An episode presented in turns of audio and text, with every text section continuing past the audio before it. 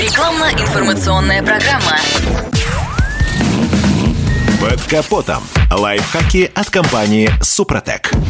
С вами Кирилл Манжула. Здравия желаю. Нет ничего удивительного в том, что галогенные лампы в фарах перегорают. С этим когда-нибудь досталкивался каждый автолюбитель. Если за пару лет пришлось поменять одну или две лампы, то это нормально. Но что делать, коли световые приборы выходят из строя каждые две недели? Обычно в таких случаях говорят, что виноваты сами владельцы. Мол, работы по замене обязательно нужно проводить в перчатках, иначе жирные следы от пальцев, оставленные на стекле и цоколе, быстро выведут лампочку из строя. Действительно, подобное может произойти, но крайне редко.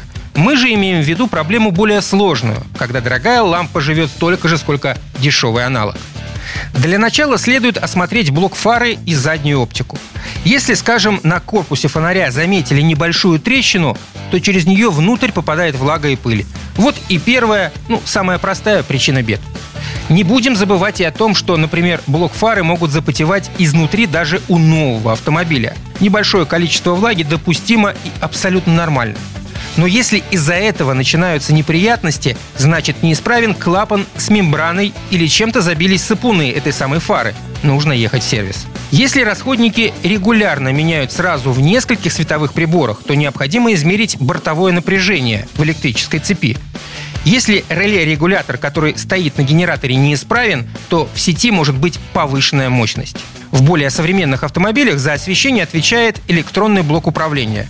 Он и дает сигнал, какое напряжение подать на ту или иную лампу.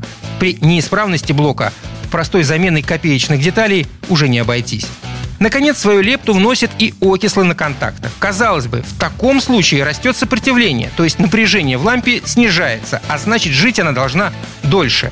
Однако контакт становится непостоянным, а для нити накаливания это очень плохо. Автоэлектрики отмечают, что именно окислы, а также сульфидные отложения и коррозия контактных соединений являются наиболее частыми причинами повреждения не только ламп, но и других узлов бортовой проводки. Чтобы защитить электрику от коррозии, надо обрабатывать аккумуляторные клеммы, электроконтакты и разъемы силиконовым воском Супротек Апрахим. На этом пока все. С вами был Кирилл Манжула. Слушайте рубрику «Под капотом» и программу «Мой автомобиль» в подкастах на нашем сайте и в мобильном приложении «Радио КП», а в эфире с понедельника по четверг в 7 утра.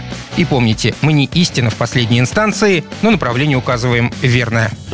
Спонсор программы ООО «НПТК Супротек». Под капотом. Лайфхаки от компании «Супротек».